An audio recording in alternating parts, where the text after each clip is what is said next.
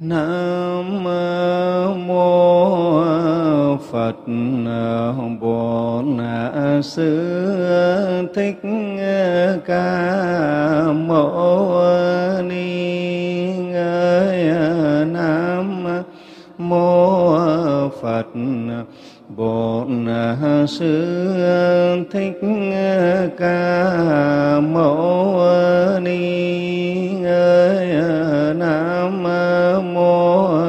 Phật. Bổn Sư Thích Ca Mâu Ni. À, chúng buông tay ngồi thanh thản để chúng ta nghe Pháp.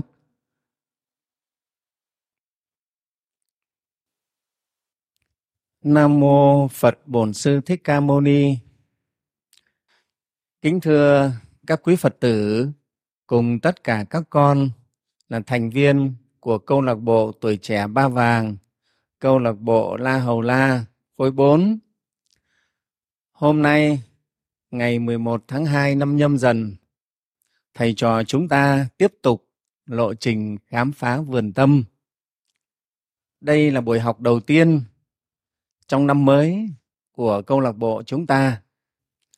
Trước hết thì sư phụ xin chúc tất cả các con trong câu lạc bộ tuổi trẻ ba vàng và nhóm 4 câu lạc bộ La Hầu La năm mới nhâm dần có sức khỏe như hổ nhé và tinh tấn rèn luyện tu dưỡng đạt được nhiều thành công trong cuộc sống nha yeah.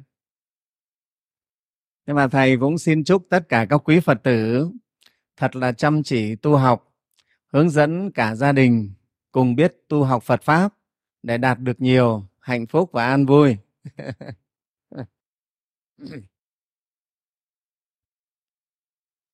À, quả thật là rất tiếc do đại dịch covid rất là phức tạp.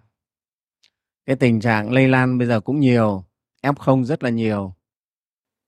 Như ngày hôm nay á thì sư phụ thấy là cả nước ta là đã trên 200.000 ca nhiễm.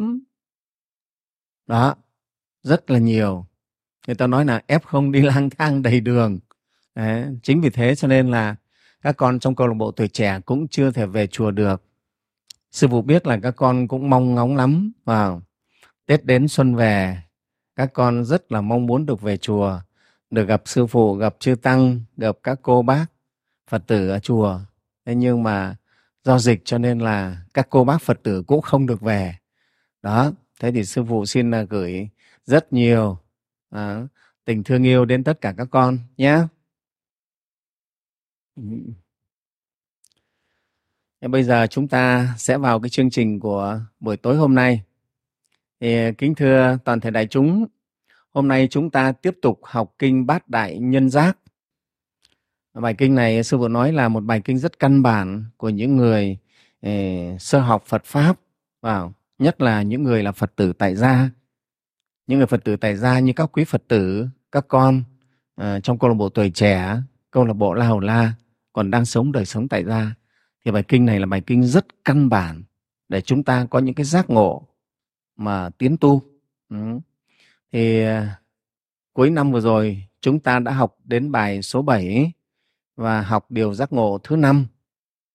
Tối hôm nay chúng ta sẽ học tiếp bài số 8, học về điều giác ngộ thứ sáu. Nghe không? Bây giờ sư phụ sẽ đọc phần âm và phần nghĩa của văn kinh. để chúng cùng nghe và chúng ta cùng phân tích bài kinh này nhé. Đệ lục giác chi, bần khổ đa oán, hoạnh kết ác duyên, Bồ Tát bố thí đẳng niệm oán thân, bất niệm cựu ác, bất tắng ác nhân. Đấy là nguyên văn à, âm Hán. Bây giờ sư phụ sẽ dịch nghĩa. Điều giác ngộ thứ sáu, nghèo khổ hay oán hờn, thường kết nhiều duyên ác.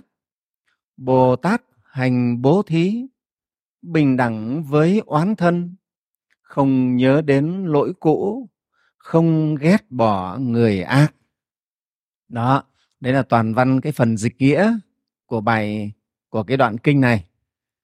Bây giờ chúng ta sẽ cùng nhau phân tích cái bài kinh này. Đệ lục giác chi, bần khổ đau oán.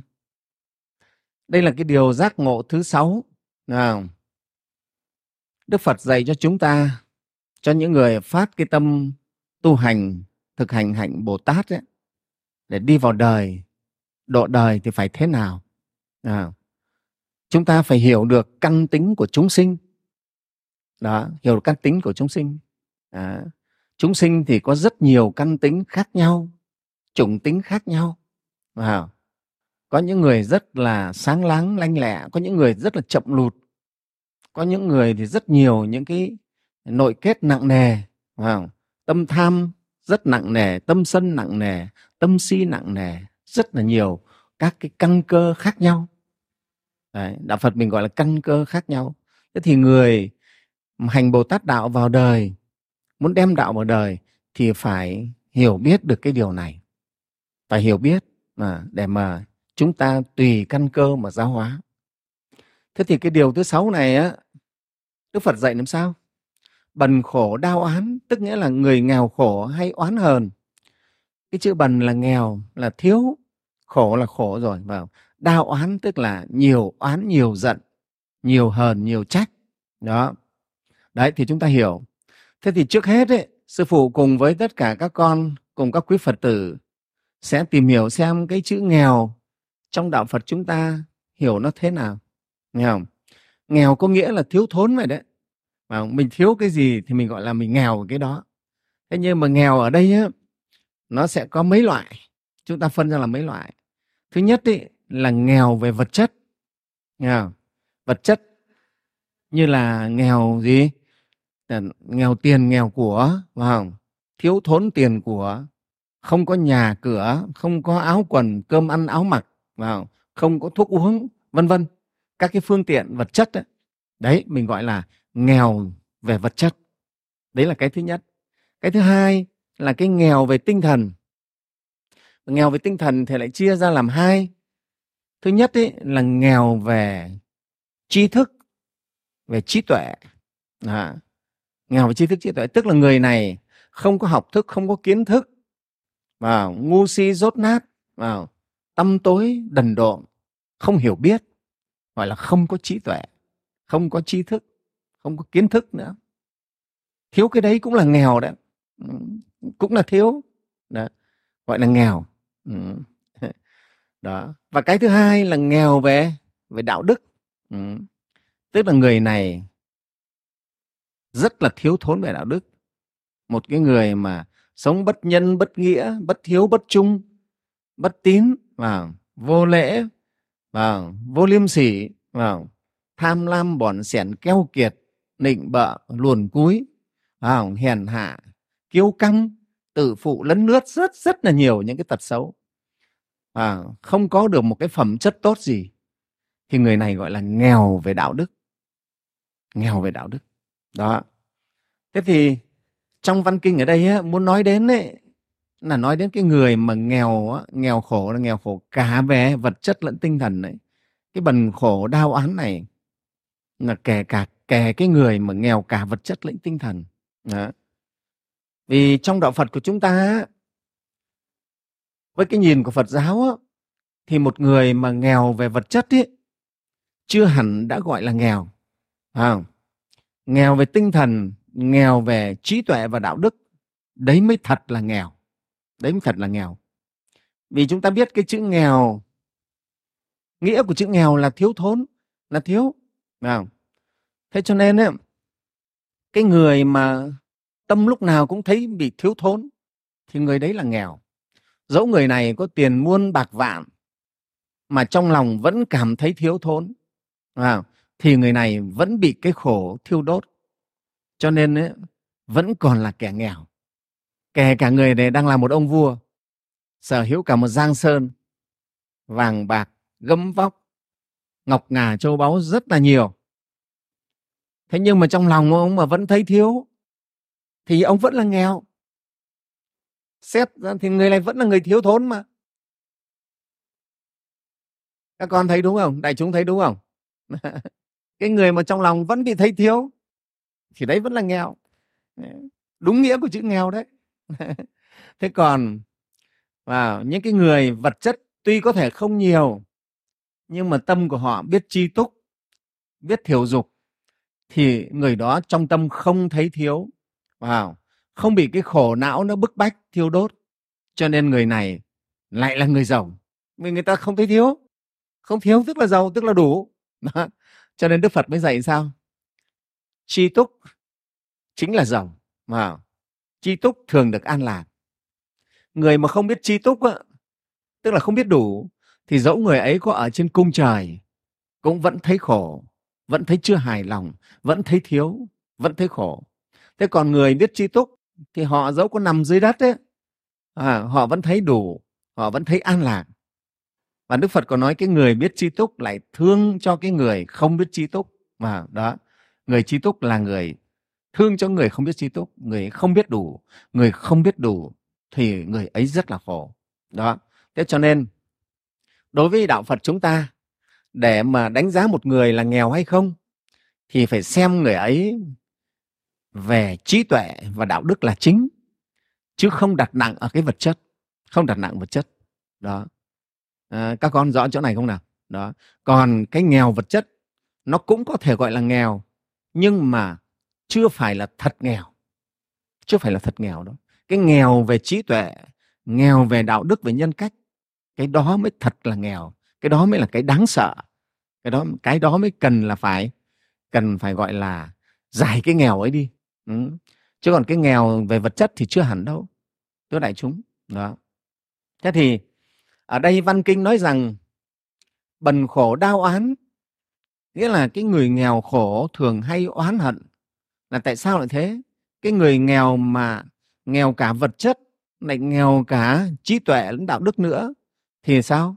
Người này họ không có hiểu biết. Cho nên thân tâm của họ thường bị các cái khổ nó bức não, những điều bất như ý nó ép ngặt, khiến cho người này hay oán, hay trách, hay hờn, hay giận. Vì họ thấy mình làm sao? Mình khốn khổ, gian nan, nghèo cùng, không có nơi nương tựa. Nên nó thường tự sinh ra cái tâm oán trách mà ganh ghét với lại kẻ có phước lớn, phước đức lớn, những người học rộng buồn giận với những người cao sang quyền quý tài cao vào. Và thậm chí có nhiều khi họ tìm cả những cái cái mưu kế để mà hại người ừ, do cái tâm mà oán hận ganh ghét này. Và gây ra rất nhiều những các cái cái ác duyên tạo ra vô số cái ác nghiệp. Đó. Đấy thưa đại chúng. Thì cái tâm lý chung của những người nghèo khổ mà nghèo cả vật chất lẫn tinh thần này này thưa đại chúng nghèo cả vật chất lẫn tinh, tinh thần nhé tại sao mà đây thầy nhấn mạnh là phải nghèo, là nghèo toàn diện đấy? Cả vật chất lẫn tinh thần, cả nhân cách, đạo đức, trí tuệ, họ đều thiếu cả. Thì họ thường là tâm lý oán giận thế này. Ừ. họ oán ai, họ trách ai? Oán cái gì, trách cái gì? Họ oán trách đủ thứ, thưa đại chúng. Họ oán ông trời, phải không? Oán ông trời, trách ông trời làm sao? Là trời làm sao? Ông trời không thương tôi, sao ông trời lại bất bình đẳng, bất công? Mà để cho tôi sắp cho tôi một cái số phận khổ đau như vậy. À, tại sao ông trời lại như vậy? Ông trời gọi là thiên vị à, không? Công bằng. Đấy ông trách trời. Ừ. rồi thần thánh trách thần thánh. À, ở đâu mà không thương tôi cứu tôi? Không hiển linh để cứu tôi? À, trách trời trách thần trách thánh. Đó thưa đại chúng. Đó. Oán trời. Rồi họ trách đất nữa. Trách đất làm sao? Họ nói là sao? À chắc đất nhà tôi á là không tốt chỗ ở của tôi đất xấu không tốt. À, rồi mồ mả ông bà nhà tôi táng vào cái chỗ không tốt không phải táng vào hàm rồng hay táng vào cái chỗ một chuồng heo cái đất chuồng heo ngày xưa. Cho nên bây giờ chúng tôi khổ thế này đó. Đấy đấy oán trời rồi trách đất rồi trách người. À, đặc biệt là trách người trách ai? Nhiều khi trách cả cha mẹ trách cha trách mẹ nữa. Tại sao ông bà đẻ ra tôi để cho tôi khổ thế này? Ừ, tại sao ông bà lại không giàu có để cho tôi bớt khổ? Đấy thưa đại chúng cái này cũng cũng đã từng có những người trách như vậy đấy. Trách cha trách mẹ oán trách cha mẹ. Sao ông bà lại đẻ ra tôi sinh ra tôi khổ thế này? Đó thưa đại chúng tại sao mình lại phải làm con của ông bà ấy? Thế đấy. Sao mình không là con của cái ông nhà giàu kia? Mình lại phải làm con của ông bà này nghèo khổ thế. Đó thế rồi trách cha trách mẹ trách vợ trách con. À, đấy, về nhà trách vợ trách con. Đó. Rồi sao? Đến cơ quan công sở nhiều khi thì trách à, cấp trên trách cả cấp dưới trách đồng nghiệp bạn bè trách hết. Cái gì họ cũng có thể trách được. Ừ, thưa đại chúng đấy cái tâm lý trách người đấy. Thế rồi còn oán trách cái gì nữa? Oán trách cả xã hội nữa thưa đại chúng. Yeah. trách xã hội sao? Xã hội này là không công bằng không bình đẳng không quan tâm đến mình. Vào xã hội này bất công. Đó. À, chủ nghĩa này là không tốt chế độ chế độ này không ra gì. Đó. Thưa tất cả đại chúng thưa các con là sư phụ ngày xưa cũng thế gặp nhiều những chuyện này lắm. Nhất là những cái câu chuyện ở vỉa hè quán nước ấy, mấy cái anh ngồi dỗi tụm năm tụm ba ngồi là oán trách xã hội chế độ nói xấu rất là giỏi. Không toàn là nói những cái chuyện rất tiêu cực à, về xã hội về chế độ không có một cái ý thức gì xây dựng xã hội xây dựng chế độ cả. Đó cái tâm lý oán trách chế độ oán trách xã hội rất nhiều. Đó thế những cái người này cái tâm lý như vậy đấy để chúng thấy họ oán trách tất cả từ trên xuống dưới từ trời xuống đất ờ, thánh thần tiên phật họ cũng trách hết à, trách cha trách mẹ trách vợ trách con trách người thân à, trách bạn bè đồng nghiệp trách cả xã hội. Những người này gọi là cái tư tưởng rất là bất mãn. Những người này không hiếm đâu thưa đại chúng nhiều lắm nhiều lắm. Đó, chúng ta thấy. Chính vì thế cho nên sao? Đấy, cho nên ở đây văn kinh nói là bần khổ đa oán.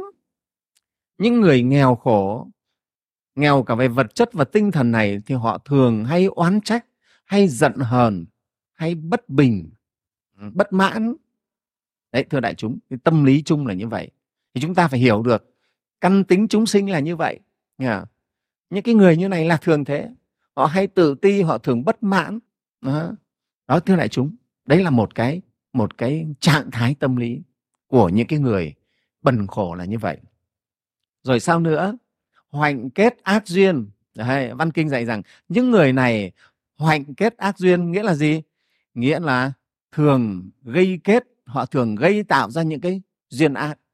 Ừ, những cái người này họ kết ngang những cái duyên ác. À, từ cái tâm oán trách hờn giận này họ rất dễ tạo những cái ác nghiệp với mọi người, với chúng sinh.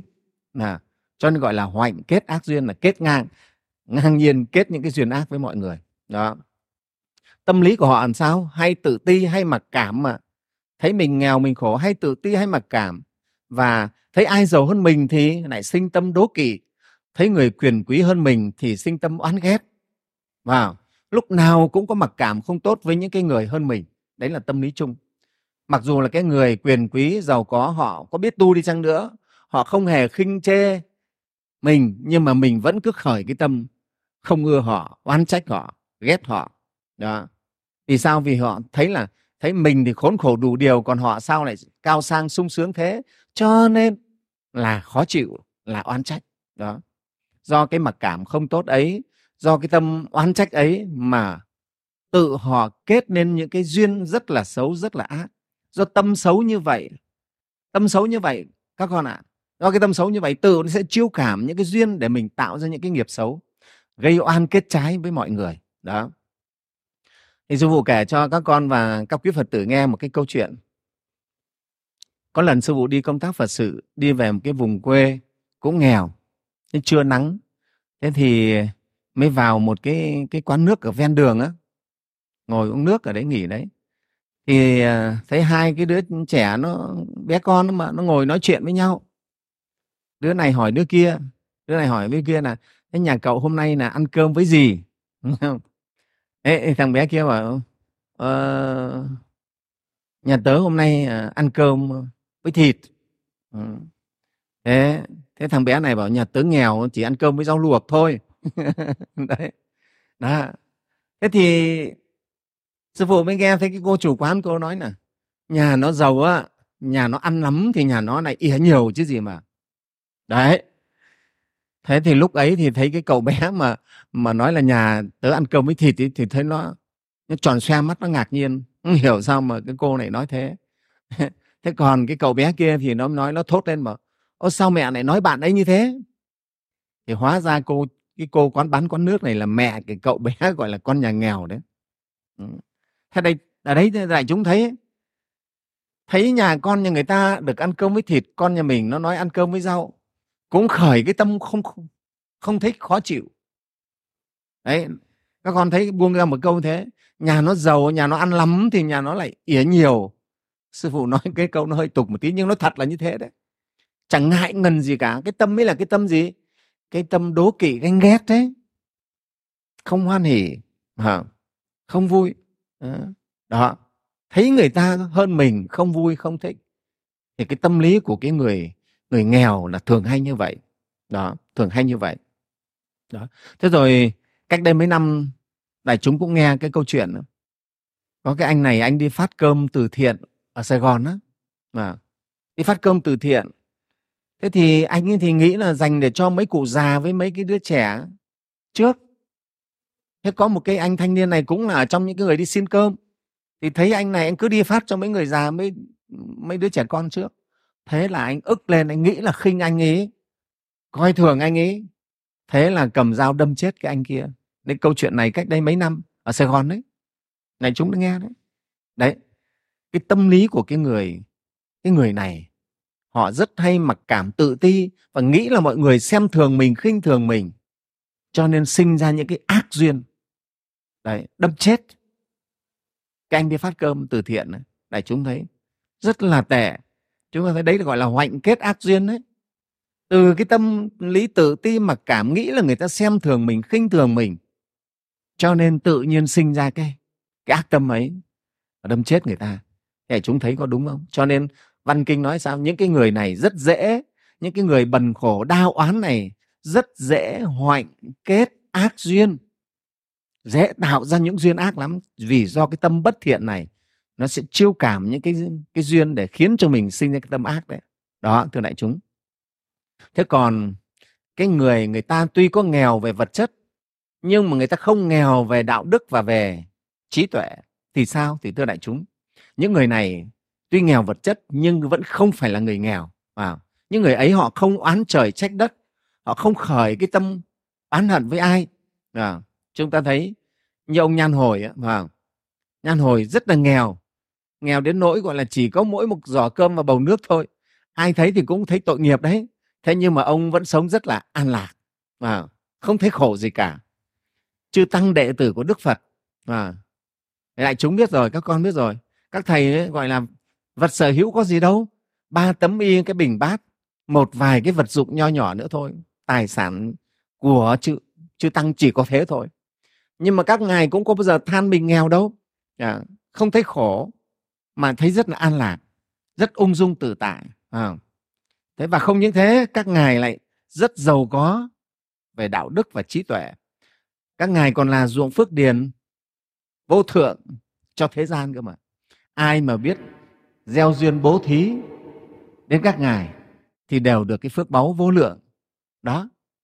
Đấy, những người này rất là nghèo con thấy không? Chữ tăng là thế thôi đấy. Ba y và bình bát thôi đấy. Không có gì cả. Đấy còn là những cái tài sản chính đấy. À, ngoài ra có một vài cái tài cái vật dụng nho nhỏ khác nữa. Cái kim chỉ khâu à, cái tăm xỉa răng cái gậy cái mũ cái nón thế thôi.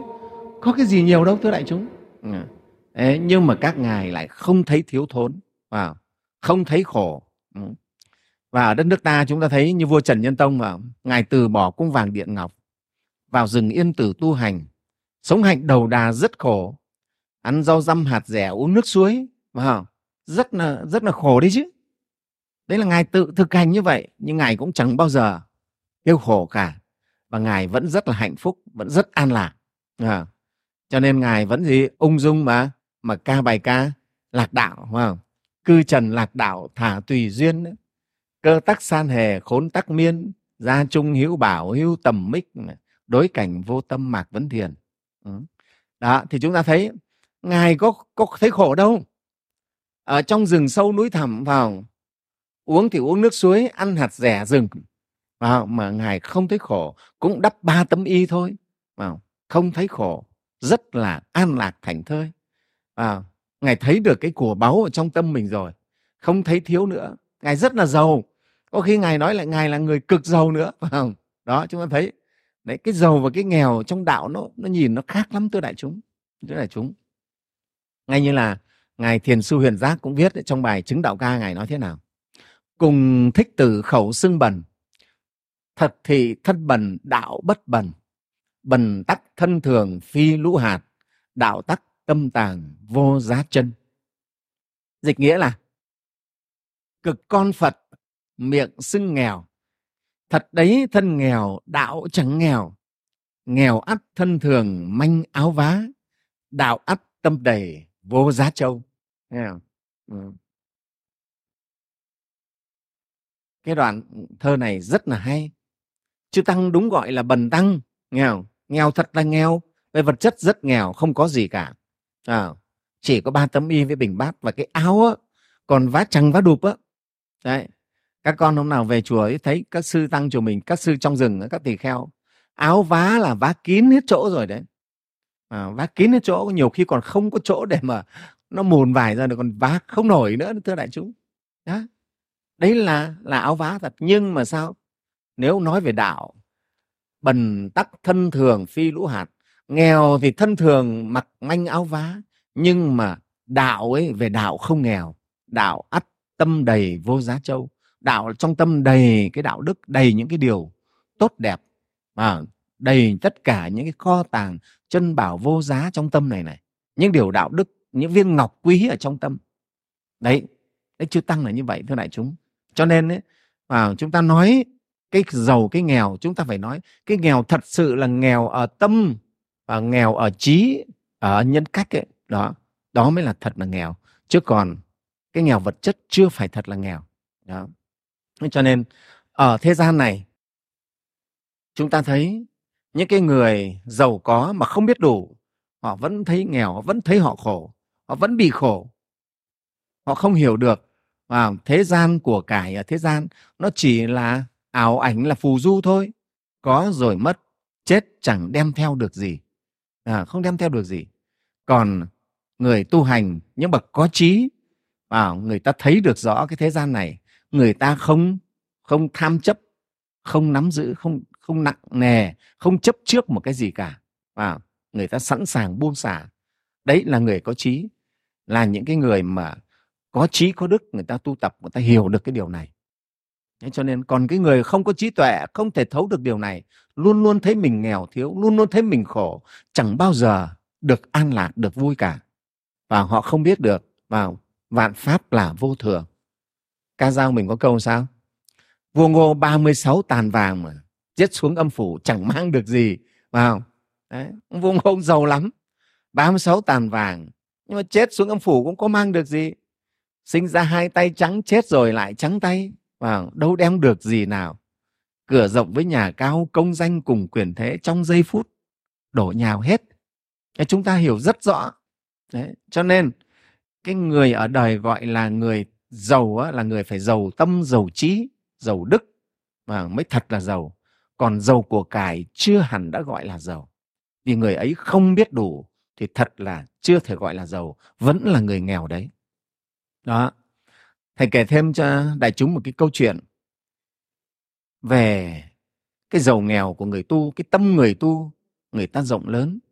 Có câu chuyện về một vị thiền sư. Vị này à, cất một cái à, cái lều cốc ở trong rừng tu tập. Thì các con biết rồi, cũng giống như chưa tăng chùa mình ấy và ở trong rừng tu tập, mỗi người một cái lều nho nhỏ thôi, không có gì cả. Trong đó chả có gì. Thế thì hôm ấy có một tên trộm, nó cứ nghĩ rằng vì vị thiền sư này chắc cũng phải có của cải gì đấy. Thế là nó mang con dao lên ấy. hôm ấy là thầy ấy ngồi ra ngoài rừng ngồi thiền, dưới ánh trăng vằng vặc, mà nó vác con dao đến, mà nó dọa nói với thiền sư là ông ấy đưa hết tiền bạc đây. Không đưa ông nó sẽ giết. Thế thì vị thiền sư này mới nói bảo ta thì không có tiền đâu. À, tiền không có. Nhưng mà có sấp vải mới mà hôm nay đi thí chủ ta mới cúng dường cho. Ta để trong góc lều á ở cái trong góc lều ở dưới cái chiếu nằm á. Đấy người cứ vào đấy mà lấy cậu cứ vào đấy mà cậu lấy.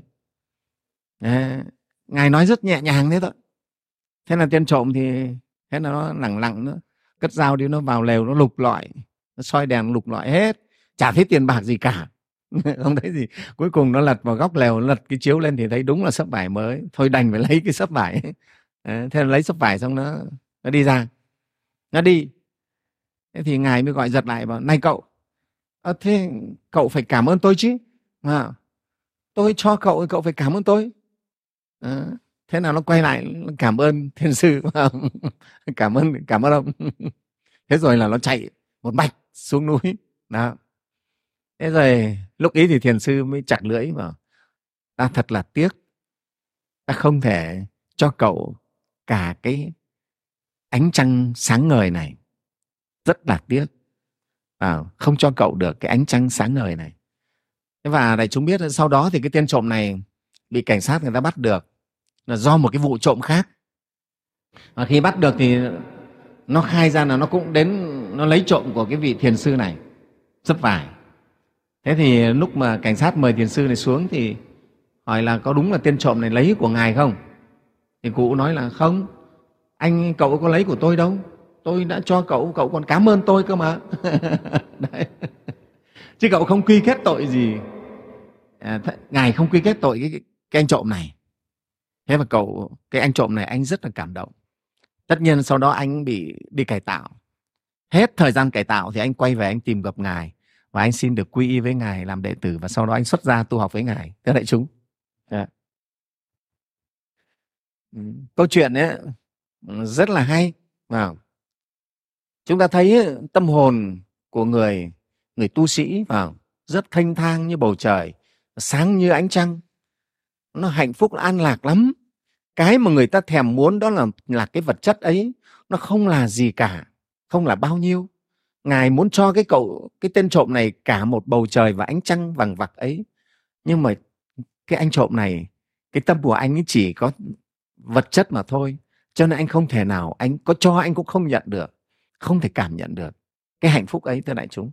Đó, cho nên cái tâm anh ăn trộm nó rất là nghèo wow.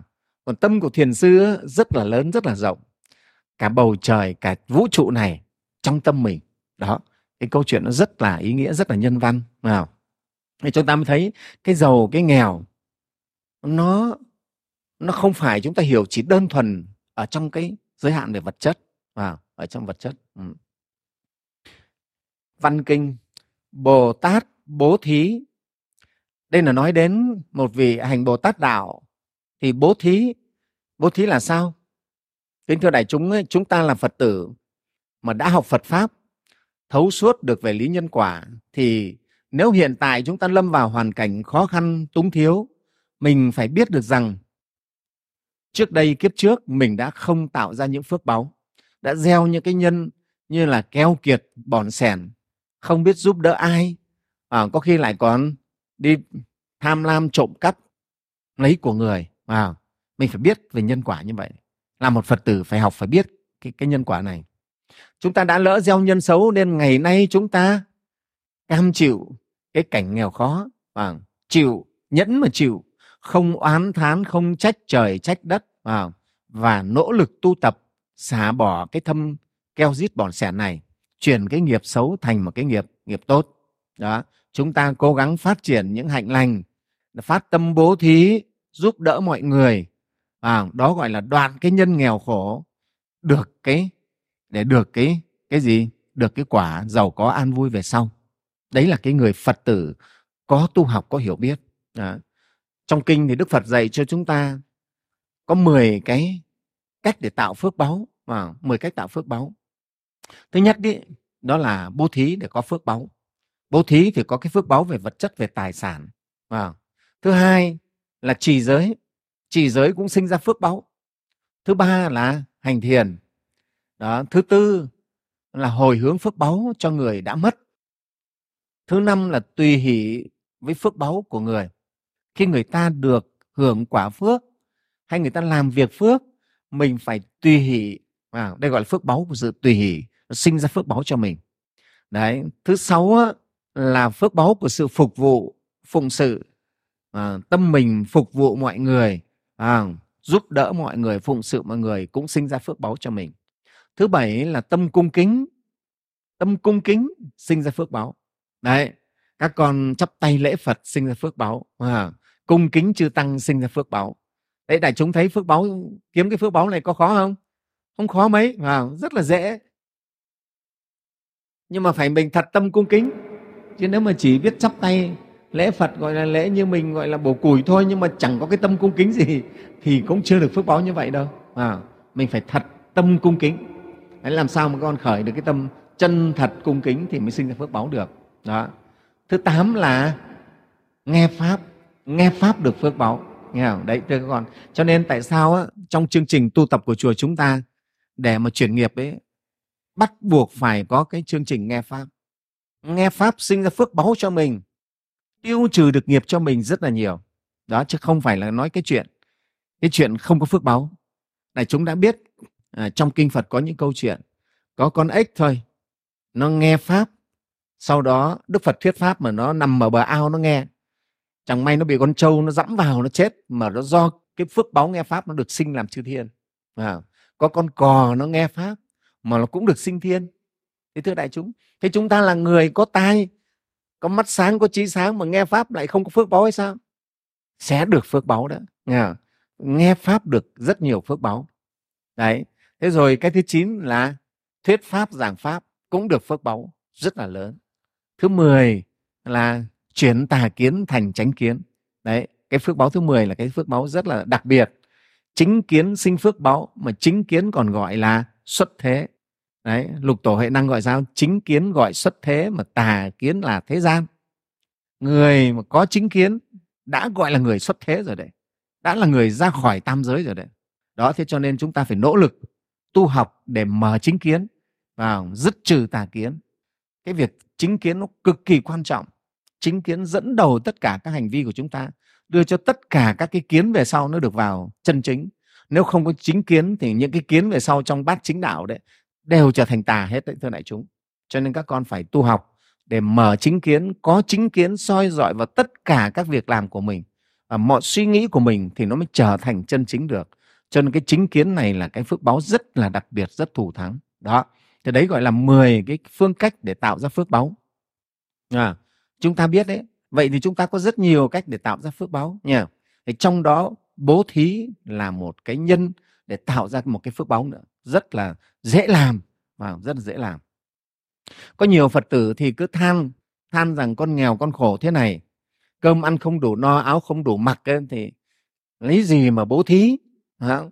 chúng con đang nghèo thì lấy gì mà bố thí? Thưa với lại các con với các quý phật tử là bản thân sư phụ đấy trước đây nghèo lắm chứ. Vào hồi là sinh viên nghèo tối sư phụ còn phải đi đi làm thêm đi đổ bê tông trộn vữa trộn hồ để kiếm thêm đồng để mà có tiền mua sách vào mà học. À, nghèo lắm đó. Các đại chúng không phải không nghèo đâu. Nhưng mà vẫn bố thí được. À, không đến nỗi mà chẳng ai nghèo đến nỗi mà không có mấy hạt cơm để bố thí cho con kiến. Mà nói là nghèo nữa đi sư phụ nói vui là kỳ ghét của mình ra cho mấy con giận nó ăn cũng vẫn còn được phước cơ mà đại chúng. Kỳ ghét ở da mình này đấy. Đấy trong luật trong giới luật nhà phật ấy, sư phụ đọc à, có những vị tỳ kheo ngày xưa mà mặc áo nó có nhiều những con giận. Vì áo ngày xưa mặc không có nhiều vải như bây giờ. Cho nên mặc nhiều khi là có giận ở trong áo. Giận này dẹp này. Cách đây khoảng độ bốn năm mươi năm là vẫn còn rất nhiều ở trong áo quần của ông bà, bố mẹ chúng ta đấy.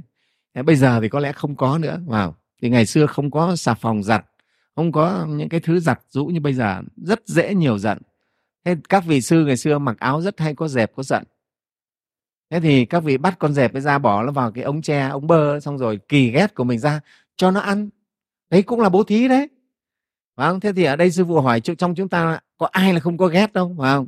Ai cũng có ghét đấy phải không? Ghét ra này này. Đấy, đó. Đấy.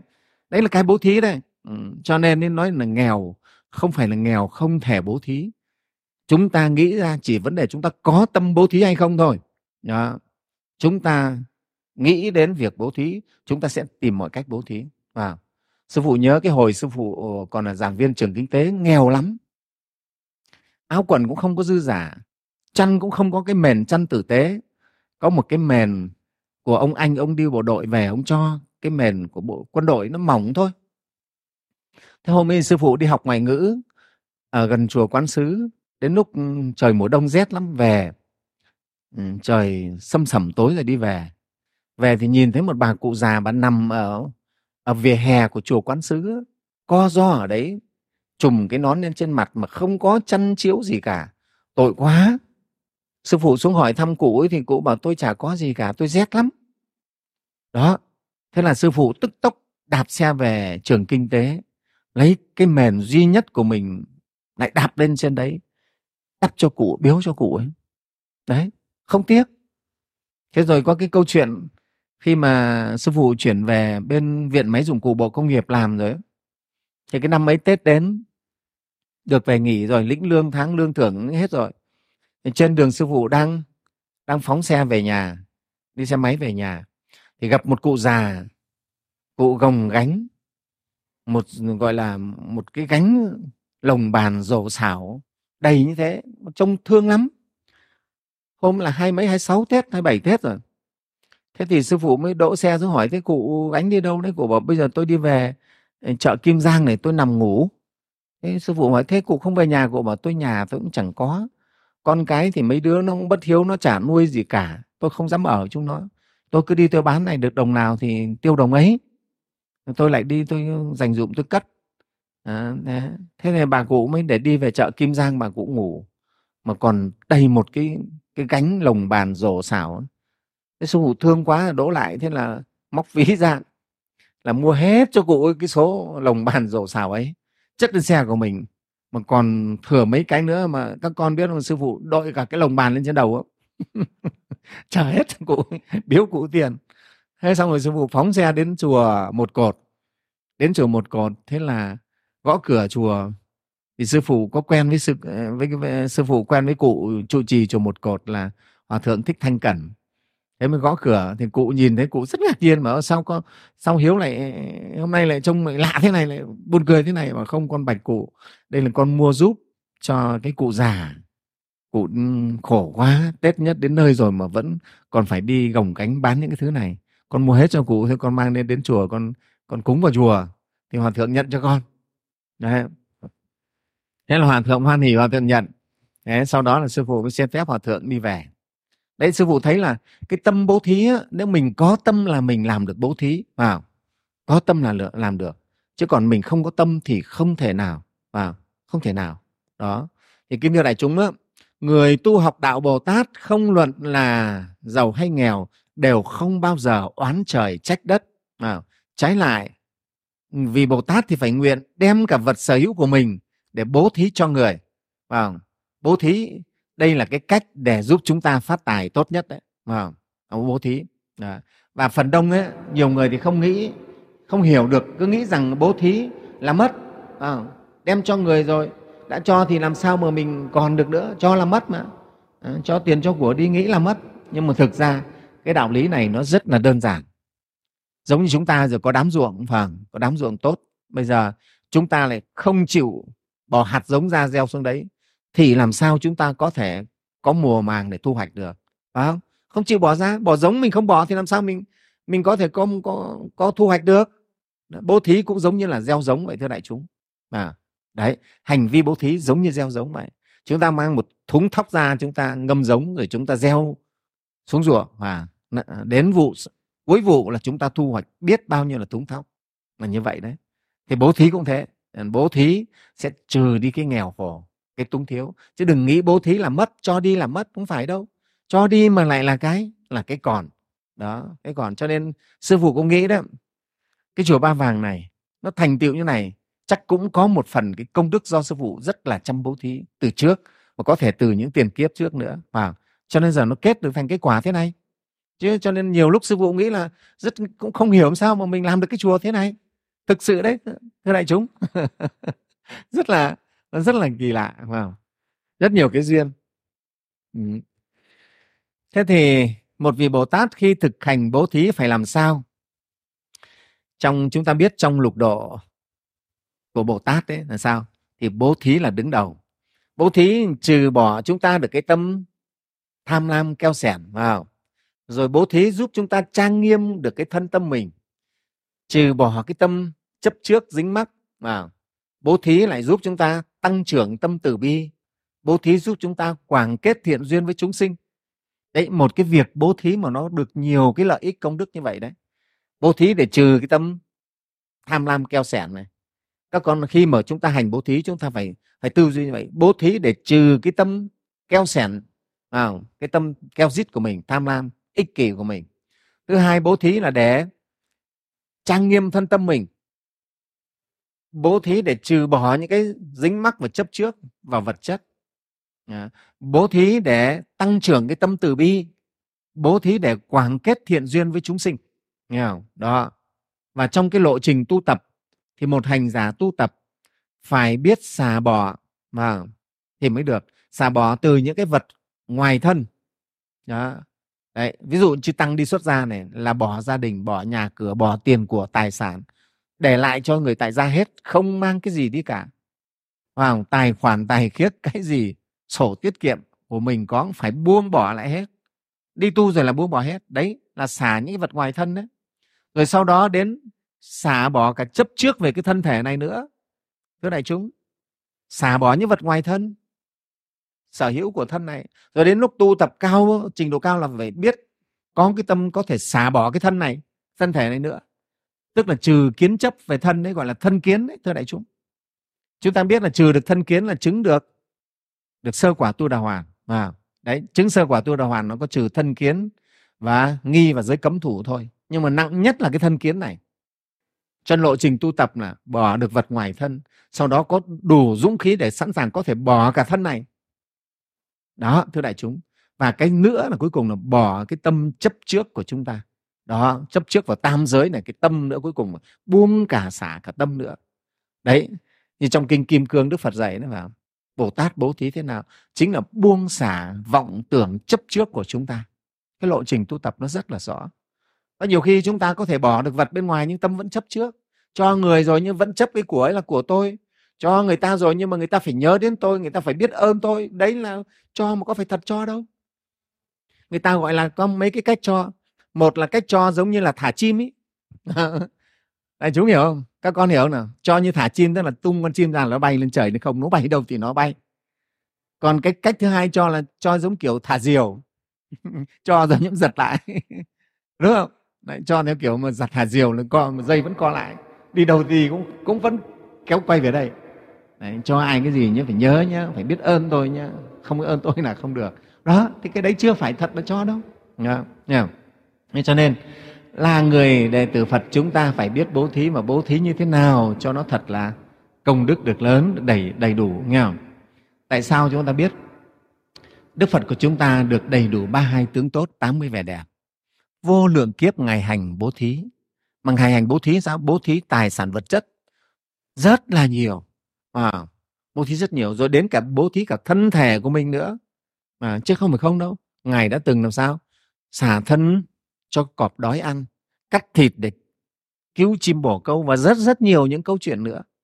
Ngày xưa sư phụ đọc cái này sư phụ nghĩ là cái chuyện gọi là trong kinh nói cái chuyện nó hư cấu. Nhưng thực sự khi mà chân thật tu tập phát tâm Bồ đề thì thấy rằng cái việc ấy có thể làm được. Các vị Bồ Tát hoàn toàn có dũng khí để làm được những việc đó. Thưa đại chúng, không phải cái chuyện nói chuyện chơi đâu. Cái hành vi các ngài có đấy. Ở Việt Nam chúng ta đấy đại chúng đã nghe vào hòa thượng thích quảng đức vào thiêu thân để bảo vệ phật pháp đó ngài thiêu thân mà à, để lại trái tim bất diệt chúng ta thấy à, rất là những cái chuyện các đối với các vị bồ tát họ hành được những việc đấy cái dũng lực hùng lực các ngài đủ sức để có thể làm được những việc như vậy đó nên cho nên đối với chúng ta à, thì chúng ta phải hành pháp bố thí thực hành bố thí làm với tất cả những hành giả tu hành Phật pháp. Cái này là cái việc đầu tiên. Nếu nói tu Phật pháp mà không bố thí thì là người ấy chưa tu Phật pháp chút nào. À, là cái việc đầu tiên và đơn giản nhất đấy là cái việc bố thí. Và bố thí còn có thể đưa chúng ta đến thành Phật nếu mà chúng ta đầy đủ công đức ba la mật có thể khiến chúng ta thành Phật. À, thành Phật đấy. Thế thì ở đây á, sư phụ nói lại một chút về cái bố thí này. Trong kinh Đức Phật nhá, có nói có ba có ba cái loại bố thí. Thứ nhất là tài thí không? là tài thí. Tài thí là sao? Là đem tiền của vật chất ra giúp đỡ cho cho người cho chúng sinh bố thí cho chúng sinh. Đấy là tài thí. Thứ hai là tài thí thì có chia ra nội tài và ngoại tài không? ngoại tài là tiền của vật chất đấy tất cả những thứ đó. Còn nội tài chính là là thân thể chúng ta thì máu thịt gân xương chúng ta sức lực chúng ta. À, đó là nội tài đấy sẵn sàng. Như hôm trước cái chùa chúng ta hiến máu đấy là nội tài đấy đem chính cái cái cái cái, cái máu thịt chúng ta để, để để bố thí cho người. Đấy là nội tài. Cái thứ hai là pháp thí. Đó là gì? Là đem tri thức à, đem à, kỹ thuật đem chính pháp truyền bá cho người dạy dỗ cho người. Đấy là pháp thí đấy thứ ba là vô ý thí. Vô thí nghĩa là chúng ta đem đến cái sự bình an an lành cho mọi người. Và chúng ta biết đứng ra bảo vệ công lý bảo vệ chính nghĩa và vì xã hội dẹp trừ cái bạo loạn giúp cho cuộc sống tinh thần của mọi người được an ổn không phải lo sợ không hoảng sợ. Đấy là vô ý thí đấy. À. Thế ngoài ra còn rất nhiều những cái cái khác nữa cũng có thể xếp vào bố thí được. À, bố, bố thí được. Ví dụ như là sao? Chúng ta có thể à, cho nhau một nụ cười một ánh mắt thân thiện cũng là bố thí. À, nói một lời thật là đẹp lòng khiến cho người an vui là bố thí đấy. À, có những cái cử chỉ thật là đẹp đối với người à, cũng là bố thí. Chứ không phải là là chỉ cho tiền của mà là bố thí đâu. À, có khi một lời nói à, động viên người giúp đỡ người cũng là bố thí đấy. Gọi là là là lời nói mà khi nhiều khi là gói vàng. Nhưng mà lời nói không khéo thì có khi là đọi máu. Và đó. Thì chúng ta phải cho một lời nói mà như gói vàng. À đó. Thì đấy là bố thí đấy. Cái cách chúng ta sống ở trên đời này chúng ta tác động vào môi trường sống của chúng ta như nào đều là bố thí cả đấy thưa đại chúng. Nhé chúng ta bố thí chúng ta cho ra cái gì thôi. À, chúng ta phải cho những cái tốt đẹp. Đấy à, chứ còn chúng ta đừng thí cùi cho người ta những cái xấu xa phải không? Đấy, thì cái đó không không có đúng nghĩa của cái chữ mà bố thí tốt đẹp. Đó. thế và bố thí mà cao nhất của phật giáo chúng ta gọi là bố thí ba la mật. Bố thí ba la mật gọi là tam luân không tịch. Nghĩa là người bố thí thì làm sao không thấy mình là người thí không thấy người kia là người nhận thí và không thấy cả vật thí nữa. Tức là trong tâm không còn dính mắc chấp trước vào bố thí nó phải có người cho vật cho và người nhận. À, thế thường chúng ta mà bố thí xong thì chúng ta thường vẫn còn chấp trước vào những cái này. Tôi là người cho cho anh. À, anh phải nhớ đến tôi. Đấy là có ta và có người. Tôi cho anh cái này nhá cái này quý lắm đấy cái đồng hồ này quý lắm đấy. À, cái xe máy này quý lắm đấy. À, anh phải nhớ tôi nhớ đấy là chấp trước vào vật thí. À, cho nên cái thí như vậy chưa gọi là thí được ba la mật. Chưa gọi là ba la mật bố thí thế nào mà tâm mình vắng lặng luôn cả ba cái này? Không còn thấy mình là người cho nữa, cũng không cần phải biết người ấy là ai nữa. Ai nhận, không phải đặt nặng, không phải khắc vào trong tâm, mà cũng không chấp trước vào cái vật mình mình thí nữa. Bố thí như vậy mới đạt được, gọi là, tam luân không tịch, ba cái đều không. Thì bố thí như vậy mới có cái công đức để chúng ta đạt thành phật quả được đấy, thưa đại chúng, nha. Cho nên đấy trong nhà thiền có câu làm sao? Cố ý trồng hoa hoa chẳng nở mà. Vô tâm tiếp liễu liễu xanh dần. Có nhiều khi ta cố ý ta trồng hoa thì hoa nó không nở cho. Mà nhiều khi rất là vô tư gọi là vô tâm á, tiếp liễu liễu xanh dần là thế đấy. Nhiều khi ta cho ta giúp mọi người một cái rất là rất là vô tư à, thì nó lại thành cái rất là tốt. Còn khi người ta biết mình giúp ấy, mình cho là có hàm ý gì đây? Không? Anh cho mà anh như là móc cái câu trở lại ấy, không? Như con như mình cho con cá nó ăn cái mồi ấy, móc cái câu vào không? Đó cho nhưng mà có câu móc lại thì người ta sẽ ngán mình lắm đấy. Nó không thể nào có cái kết quả tốt đẹp được. Cho nên hành động của một vị bồ tát một vị đệ tử phật khi bố thí phải bố thí như thế nào? Mà học vào để bố thí làm sao nó thanh tịnh mà bố thí. Chứ không thì nó không thể nào đạt được cái kết quả viên mãn đâu. Đó. nha văn kinh tiếp theo bồ tát bố thí phải làm sao đây? Đẳng niệm oán thân. Đẳng niệm oán thân nghĩa là bình đẳng với kẻ oán người thân. Đó. bồ tát hành bố thí là bình đẳng đối với kẻ oán người thân. Không phân biệt đây là người thân của tôi tôi thí nó khác. Người này là kẻ tôi oán tôi ghét. À, tôi thí tôi cho khác. À, đó. Đấy. thì chúng ta phải hiểu nè cái người nghèo khổ vốn đã nhiều tâm oán hờn nhiều cái tâm giận trách rồi tạo những cái nhiều nghiệp ác rồi. Thế cho nên khi chúng ta mà bố thí chúng ta phải phải biết và phải hiểu phải thông cảm được cái tâm của họ phải hiểu được cái tâm của họ là như thế này. Ừ. thế nếu mà trước đây cái người này họ đã từng gây thù kết oán với mình à, thì bây giờ ta bố thí mà gặp họ ta bố thí ta vẫn phải giữ cái tâm bình đẳng không oán trách họ. Đó. Và còn không phân biệt thân sơ nữa cái này là cái kinh nghiệm cho mình đi từ thiện đấy vào sư phụ rất là là nhắc nhở đại chúng vào khi cho mình cho với tâm bình đẳng và không phân biệt. Đấy không phân biệt. Vì chúng ta biết trong khi chúng ta bố thí đấy vào cái chữ bình đẳng thì nó có nghĩa là bình đẳng nó khác với cái chuyện cao bằng à, bình đẳng khác với cao bằng khác với chia đều. Không phải đâu bình đẳng là phải xét kỹ càng đúng đối tượng phù hợp à, ví dụ người này là hoàn cảnh khó khăn nhiều tàn tật nhiều thì phải cho nhiều. Đấy là bình đẳng. Người này hoàn cảnh ít khó khăn hơn thì cho ít hơn đấy là bình đẳng. Chứ không phải là bình đẳng là cao bằng chia đều mới là bình đẳng đâu. À, cái chữ bình đẳng nó khó lắm đấy phải hiểu được thế. Phải xét cho kỹ để được cái bình đẳng nghe không? còn khi mà người ta phát hiện trong tâm mình có cái bất bình đẳng á, thì sao thưa đại chúng? Là tâm người ta sẽ khởi cái bất thiện với mình ngay. Thưa đại chúng có phải không? Thấy mình không bình đẳng à mình thân với người này, mình sơ với người kia, là họ khởi tâm bất thiện ngay, họ oán trách chúng ta ngay đấy, thưa đại chúng. Oán trách chúng ta ngay. Đó, cho nên nó khó lắm đấy. Trong cái bố thí, trong cái cho này nó khó. Cho nên các cụ người ta ngày xưa có câu sao? Không sợ thiếu, chỉ sợ không công bằng. Vào, của cho lại không bằng cách cho. À chỗ này đấy.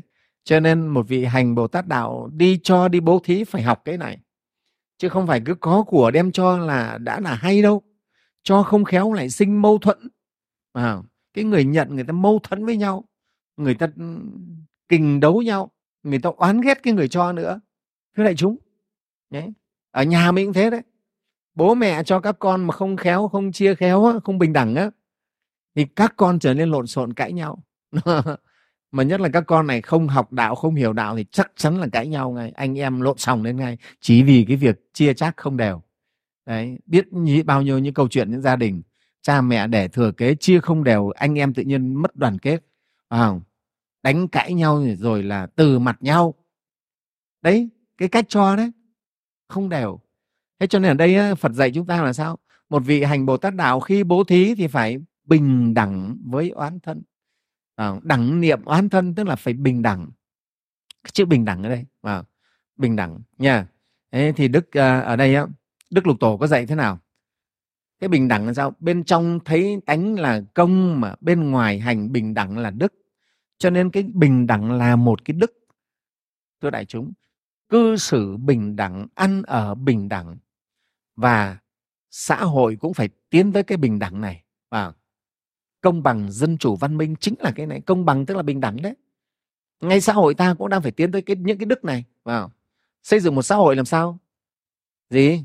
Bình đẳng công bằng vào dân chủ văn minh. Thế cho nên cái bình đẳng là đức của con người à, và xã hội phải tiến tới cái này. Đó thưa đại chúng thì một vị hành bồ tát đạo cũng thế đem cho bố thí cho chúng sinh thì phải bình đẳng tâm không phân biệt kẻ oán người thân không phân biệt người sơ với người thân nghe không? Thì mới đúng vì bồ tát không phải là của riêng ai đã là bồ tát hành bồ tát đạo bồ tát là của tất cả chúng sinh. À, cho nên các thầy đi tu cũng thế đã dứt bỏ gia đình rồi thì đi tu phải thực tập dần cái tâm bình đẳng này. À, sống đối xử với mọi người tập phải bình đẳng phải bình đẳng nghe không? người thân người sơ cũng phải bình đẳng. Tất cả đều là chúng sinh đều là chúng sinh đau khổ cần phải được cứu độ hết á. Người thân hay người sơ cũng thế tức là chúng phải phải giữ cái tâm niệm này. Đó. Nhá. Cho nên ở đây á kinh dạy làm sao? Bồ tát bố thí đẳng niệm oán thân. À, đẳng niệm tức là coi kẻ oán cũng như người thân. Không có được phân biệt và không phân biệt kẻ oán người thân khác nhau. Cái đó sẽ không có không có lợi ích cho mình và cho chúng sinh và khi mà chúng ta mà phân biệt oán thân như vậy lập tức mất thiện căn của chúng sinh ngay. Nghe không? À, mất thiện căn của người ta ngay. Người ta không tin mình nữa. À, người ta bảo ông này vẫn vẫn có người thân người sơ thế này. Vào đó thưa đại chúng khó lắm đấy. Cái này là cái phải tu dưỡng rất nhiều mới có được một cái cái định lực để làm việc này. Ừ, thưa đại chúng những cái câu chuyện mà người thân người tiếc là rất nhiều. Vào cho nên nhà nước ta rộng thế vào cũng hạn chế những cái chuyện mà mà người thân cho nên tại sao mà lãnh đạo phải không có? Ở tỉnh này phải đổi sang tỉnh khác, nhá. Vì sợ ở trong tỉnh là có người thân rồi bắt đầu kết bè với nhau, sẽ đưa thành cái lợi ích nhóm nó không tốt. Đó, phải cắt những cái này. Thì đại chúng thấy tất cả đều từ tâm mà ra không? Đấy, chính sách nhà nước cũng phải căn cứ ở tâm con người mà ra. Vì tâm chúng ta còn có chấp trước, còn có ích kỷ, còn có cái của tôi à, đây là người thân của tôi đây là quyến thuộc của tôi cho nên tôi thế này thế kia. Thì chính sách nhà nước giờ cũng phải đối trị với những cái này. Những cái này là những cái ích kỷ những cái chấp trước nó sinh ra rất nhiều cái hệ lụy cho xã hội cho cuộc sống của chúng ta. À, thế cho chúng ta thấy nếu mà không có phật pháp thì con người cứ sống theo cái bản tính tham lam ích kỷ như vậy thì xã hội chỉ có đau khổ mà thôi mà. Đó thưa đại chúng. Thế thì hành bồ tát đạo chúng ta là bố thí phải đẳng niệm oán thân. Không bình đẳng với kẻ oán người thân, mà phải tập đấy, thưa đại chúng nha chúng ta thì đối với người thân thì rất dễ, nhưng với kẻ oán mình, kẻ ghét mình, kẻ thù mình thì rất khó đấy, thưa đại chúng. Khó lắm. Nhìn thấy họ, mình đã nổi máu điên lên rồi. Dễ gì mà chúng ta.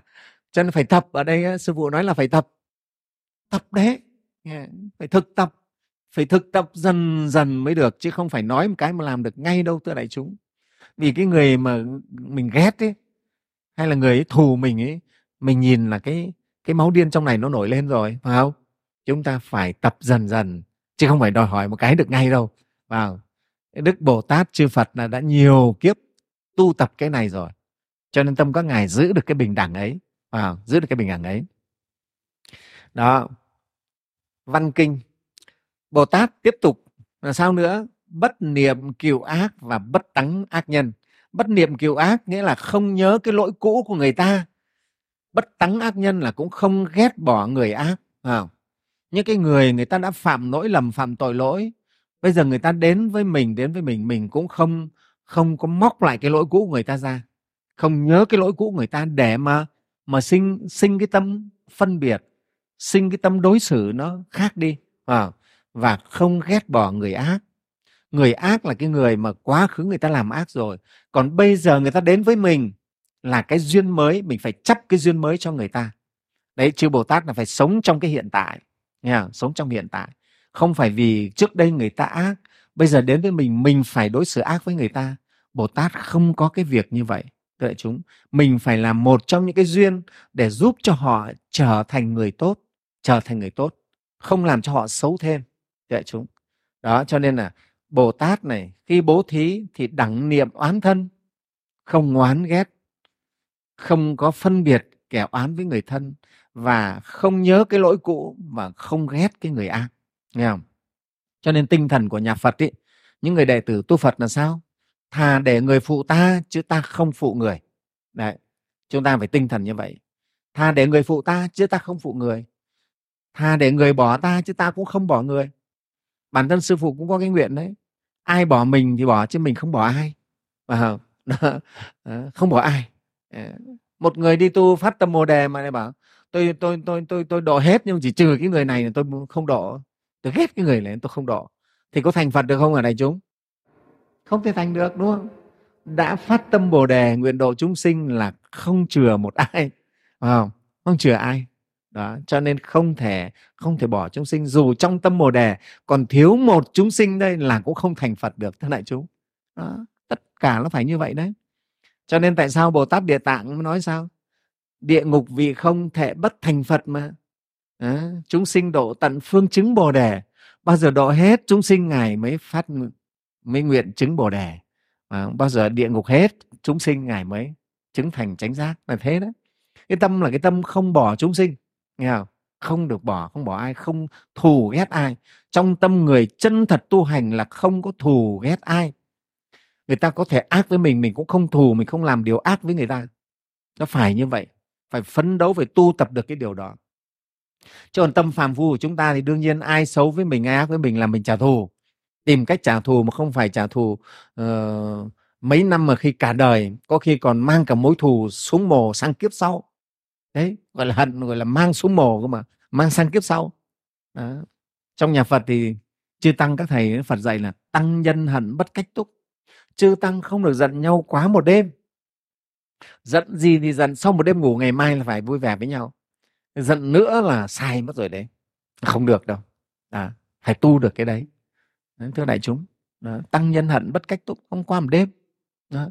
đó thế thì cái này bồ tát khi hành bố thí không gì không nhớ lỗi cũ và không không oán ghét, không ghét dẫu họ là cái người ác vào đó.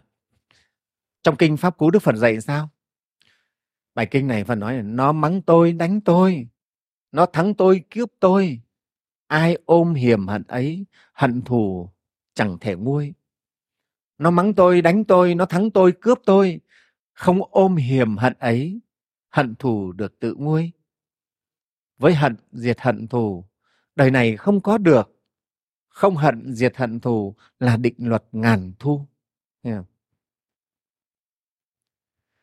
sống ở trên đời này thì chúng ta biết, không phải bao giờ chúng ta cũng được tất cả mọi người thương yêu quý mến đâu. Ngay như đức phật của chúng ta là một bậc gì toàn vẹn về đức trí, tài đức trí tuệ vẹn toàn. Đức phật là vẹn toàn, mà cũng có phải tất cả chúng sinh đều yêu quý ngài hết đâu có phải không? Vẫn có người ghét vẫn có người thù phật đấy chứ. Trong cuộc đời đức phật cũng có rất là nhiều kẻ tìm cách hãm hại đức phật wow. ác hại đức phật nhiều các vị ngoại đạo các vị bà la môn muốn hãm hại phật muốn trả thù phật à, và ngay trong đệ tử ngài đấy có ông đề bà đạt đa đấy phải không? Ông ác hại ngài đấy đó. Chứ có phải là là là chúng ta tốt đẹp là phải mọi người phải yêu quý mình hết đâu. Nó không hẳn như vậy thì chúng ta biết rồi phải không mặt trăng trên trời vô tư như thế mà cũng còn có kẻ yêu người ghét phải không? người hiền thiện thì trăng sáng rất thích phải không nhưng thằng ăn trộm nó không ưa phải trăng sáng nó không đi ăn trộm được nó không ưa phải không? đấy mặt trăng có có, có, có, có, có, có tội lỗi gì với ai đâu nhưng mà cũng bị yêu ghét ừ. thế cho nên ở đời chúng ta sống ở đời không thể nào tránh khỏi cái chuyện yêu và chuyện ghét cả nhưng chúng ta là đệ tử phật chúng ta hiểu rồi chúng ta phải giữ cái tâm mình nó bình đẳng và thanh thản trước cái chuyện yêu ghét này. Và đặc biệt ta không gây thù không kết oán với ai. Không gây thù kết oán với ai. Và luôn luôn trong cái tâm hỷ xả sẵn sàng hỷ xả. Mong cho mọi người sống tốt lành mong cho mọi người hướng đến cái điều thiện lương và cao thượng. Đó đấy là tâm của một vị hành giả đệ tử phật chân chính. Đấy nhá. Thì chúng ta mới thấy là Đức Phật dạy chúng ta như vậy, chúng ta phải hành đúng như vậy. Wow. À, thì và chúng ta xét rằng sao nữa? Đức Phật dạy trong vô lượng kiếp luân hồi, tất cả chúng sinh đều đã từng là cha mẹ, anh em quyến thuộc của chúng ta. Không có ai chưa từng làm thân quyến của ta đâu. Và nếu mà một mai chúng ta mà đắc thiên nhãn, chúng ta nhìn thấy à cái người này hôm nay ghét mình thù mình trong cái cách đây một nghìn tỷ kiếp người ấy là bố mình là mẹ mình đấy cũng nuôi mình cũng cho mình bú mớm cũng lo lắng cho mình đấy. Chẳng qua trôi lăn trong luân hồi bây giờ không nhận ra nhau rồi lại trở thành oán thù thế này thôi. Thực là như vậy đấy thưa đại chúng. Cho nên con mắt của bậc thánh thấy hết. Chân tâm bậc thánh thật sự các ngài là hoàn toàn bình đẳng không oán thù. Dù người ấy có đến hành ác các ngài thế nào các ngài cũng không oán thù. Các ngài cũng không nhớ đến cái móc cái lỗi cũ ra để mà thù à, chúng ta thì phàm vô khác hẳn cái người này nó có lỗi lầm gì với mình ấy, khi gặp mặt lại cách nhau 5 năm 10 năm rồi vẫn móc ra phải không? Đấy cách đây 10 năm cái anh thằng này nó đối xử với tao thế này đấy vào đi đến nhà mà nó không thèm mời ngồi cũng cũng thù đến bây giờ vào rồi thù kéo dài nữa. Đấy phàm vu chúng ta là thù dai nhớ dai thế vào đó rất là dở. Thế rồi chúng ta ghét. Chúng ta biết đấy cái người là người ác đời này là họ bị vô minh, nó che lấp và họ trở thành người ác. Thế cho nên tại sao sư phụ vẫn nói là gì? Tất cả chúng ta không có ai là kẻ thù của mình cả.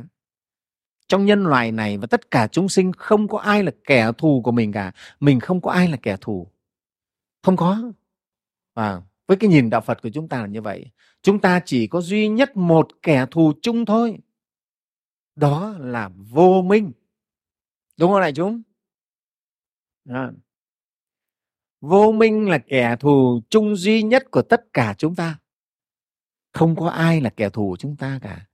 Cái người ác với mình đấy họ là tay sai của vô minh. Vô minh nó sai sử à, khiến họ làm ác chứ. Họ đang bị vô minh. Chứ còn bản thân họ phải là ác đâu.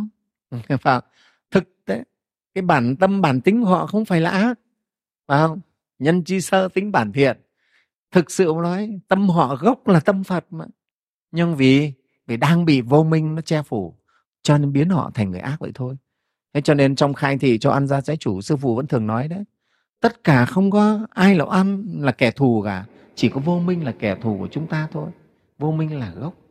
Cho nên à, chúng ta hãy cùng với nhau giúp nhau tinh tấn tiêu diệt kẻ thù chung vô minh này để không ai còn bị tham sân si sai sử mà tạo ra ác nghiệp với nhau gây ra chiến tranh đau khổ cho nhau cho nhân loại thế này.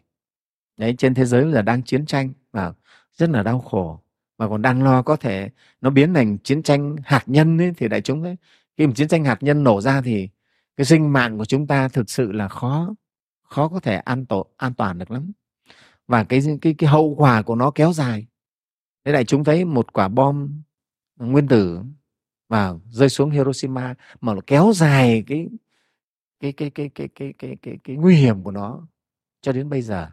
À, nhà máy điện Chernobyl của của Ukraine bị bị bị dò dỉ. Cái đạn hạt nhân ấy, mà nó cũng ảnh hưởng bao nhiêu lâu? Nguy hiểm lắm thưa đại chúng. Và và tất cả cái đó cũng đều từ những cái tâm tham sân si thôi. Chỉ là tâm tham sân si thôi có gì đâu mà gốc của tham sân si lại là vô minh mà thôi. Cho nên chiến tranh là từ vô minh mà ra. Nếu ai cũng minh, ai cũng sáng suốt, ai cũng biết phật pháp, làm gì có chiến tranh? Không có không có chiến tranh. Và đó chính là cái cái thông điệp yêu thương và hòa bình mà phật giáo của chúng ta mang đến cho nhân loại và cho thế giới này đấy, thưa đại chúng. Nghe thì kính thưa đại chúng, qua cái đoạn kinh hôm nay chúng ta học vào à, bần khổ đau oán và hoành kết ác duyên bổ thát bố thí đẳng niệm oán thân à, bất à, niệm cửu ác bất tắng ác, ác nhân không nhớ người lỗi cũ và không oán người không ghét người ác. Cái bài kinh này để dạy cho chúng ta một vị đệ tử phật hành bồ tát đạo đi vào đời à, thì chúng ta phải hiểu được căn tính chúng sinh để chúng ta thực hành. Và tâm thái của chúng ta phải như thế nào? À, đó biết rằng trong cuộc đời ngũ thế ô trược này à, ác trược này chúng sinh căn tính là như vậy đấy. Nghịch duyên là nhiều chúng ta phải bị chướng ngại trong tất cả rất nhiều việc. Chúng ta phải giữ được cái tâm tự tại à, cái tâm bình đẳng đối với tất cả giữ cái đó để mà đi vào đời. Đó. Thế thì hôm nay. À, với cái buổi học hôm nay thì sư phụ muốn trao truyền cái này đặc biệt cho câu lạc bộ tuổi trẻ vào các con là những thanh niên vào rồi cái, cái nhóm 4 của câu lạc bộ la hầu la vào rồi các con là những cái thế hệ trẻ đi vào đời đem giáo lý những lời Phật dạy vào trong cuộc sống. Các con biết được nhé. Biết được cái này để chúng ta ứng xử và chúng ta nhẫn được không phải lúc nào chúng ta làm việc tốt chúng ta bố thí giúp người mà chúng ta cũng được những cái lời khen ngợi khen những cái lời tán dương đâu.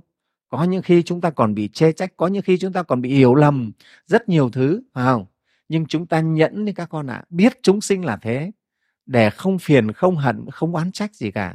Mà chúng ta vẫn đem cái tâm của mình một cái tâm rộng lớn một cái tâm yêu thương để đi vào cuộc đời. Đó thì chúng ta mới có thể truyền tải Phật pháp đến với mọi người được và mới giúp cho mọi người có duyên với Phật pháp được.